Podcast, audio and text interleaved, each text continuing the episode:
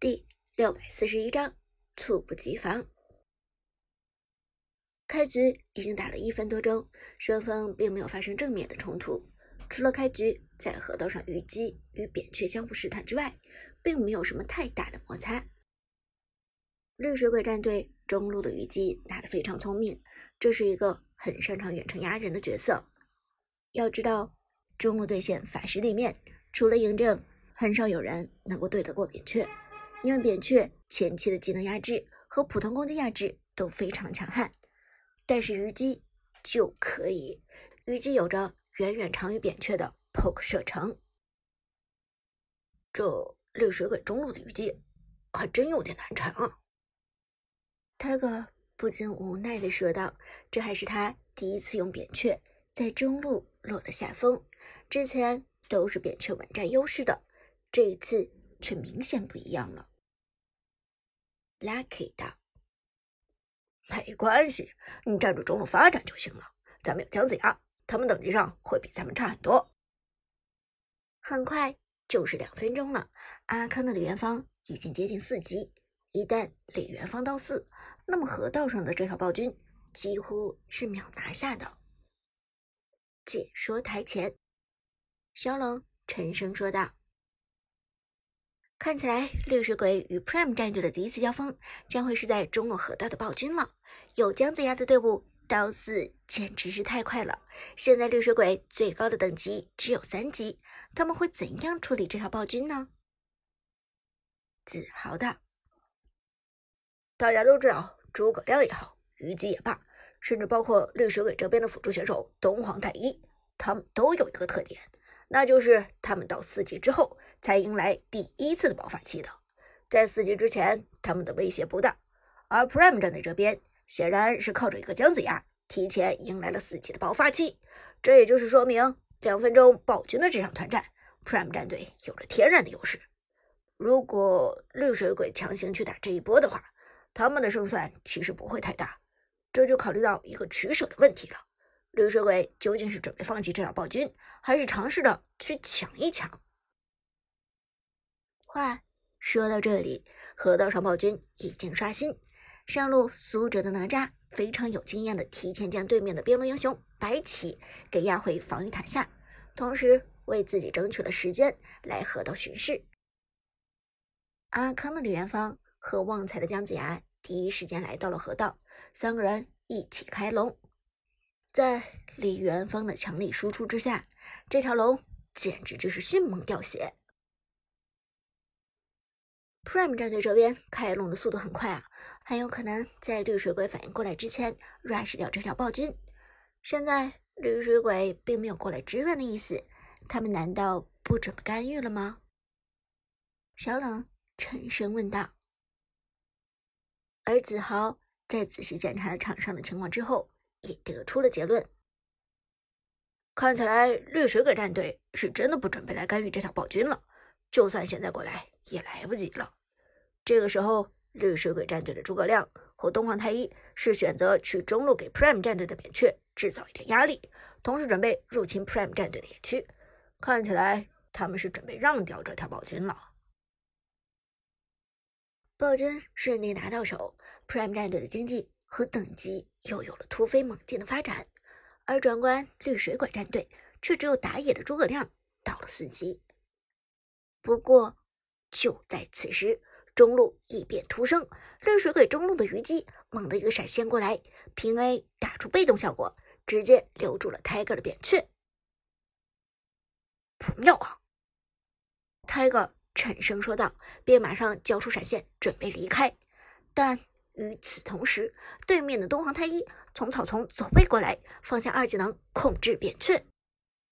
扁鹊虽然交出了闪现，但是此时中了虞姬的被动减速百分之九十，恐怖的减速效果之下，东皇太一的第二颗、第三颗球全部砸中了扁鹊，眩晕。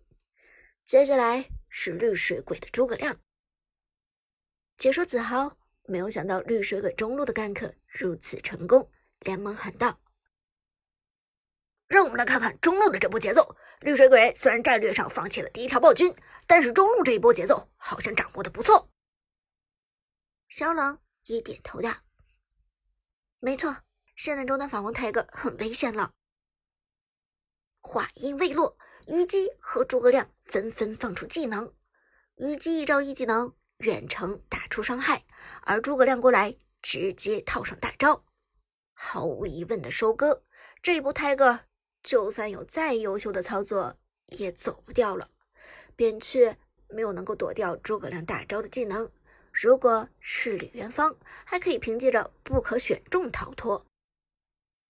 击杀诸葛亮，收割扁鹊，First Blood，一血诞生。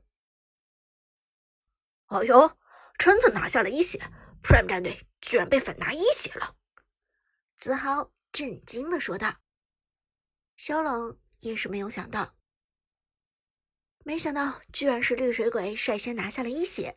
虽然虞姬、诸葛亮的套路从去年秋天开始就不火了，但是没有想到绿水鬼战队居然再次打出了之前的节奏。这一波 gank 非常完美，绿水鬼这一血拿的当之无愧。赛场上，Tiger 一脸懵逼。”这这不干可可猛的呀！自己一个扁鹊交了闪现还被杀了，这实在是让他有点无法接受。旁边苏哲及时安慰道：“没关系，一个一血换一条暴君，咱们也算是值了。”旺财道：“没有想到绿水鬼这个套路打的还挺风骚，咱们得小心一点了。”泰哥一点头说道：“没错，对面的诸葛亮到了四级，现在虞姬应该也已经四级了。这两个人的瞬间输出还是很高的，千万别被他们拖住节奏了。”阿康和旺财纷纷点头，于是就前往野区去刷新下一波野怪了。然而，两个人刚进野区，忽然一道寒光从草丛中出现，是。虞姬的被动，直接被动从草丛中钻出，打在了姜子牙的身上。不好！旺财顿时察觉到不对，转身就是一个击退。可是，在姜子牙击退的同时，虞姬已经，给出了大招，直接铁脸输出，躲开击退效果。随后落地一招一技能，打的姜子牙血量只剩下三分之一了。姜子牙前期的确是强势，但是只有一个缺点，那就是过于脆皮。在没有前排的情况下，姜子牙被对面的高爆发抓住，几乎就是死路一条。偏偏对面还有一个诸葛亮，两段位移快速突进过来，打出法球效果，随后大招直接勾连在姜子牙的身上。阿康的李元芳原本想要过来挡一下，但是却被对面的东皇太一卡住了走位。诸葛亮大招触发，直接收割姜子牙。第二个人头，绿水鬼居然在野区中接连收获了两个人头。阿康，你快走，不用管我，赶紧走。旺财虽然牺牲。但是好在李元芳平安无恙，于是李元芳连忙从野区撤退。只不过这片野区显然是要让给绿水鬼战队了。这一波团战下来，现场的观众都傻了，两名解说也迟迟没有接受，不由得目瞪口呆。两个人头，绿水鬼开局。居然拿下了两个人头，子豪震惊的说道：“看得出来，绿水鬼这一波打得非常顺，思路也非常正确。先是秒掉了中路的脆皮法师扁鹊，再趁着 Prime 战队中路少一个人的情况下，秒掉野区的脆皮辅助姜子牙。虞姬和诸葛亮的配合简直太无解了，只要虞姬的被动先手给上了，就是一个杀。”小冷一点头说道。是啊，谁都没有想到绿水鬼能够在前期对 B 组排名第一的 Prime 战队造成这么大的威胁。这一波 gank 非常成功，直接将人头比带到了二比零。这样一来，尽管 Prime 战队拿到了第一条暴君，但是双方的经济差距已经被追平了。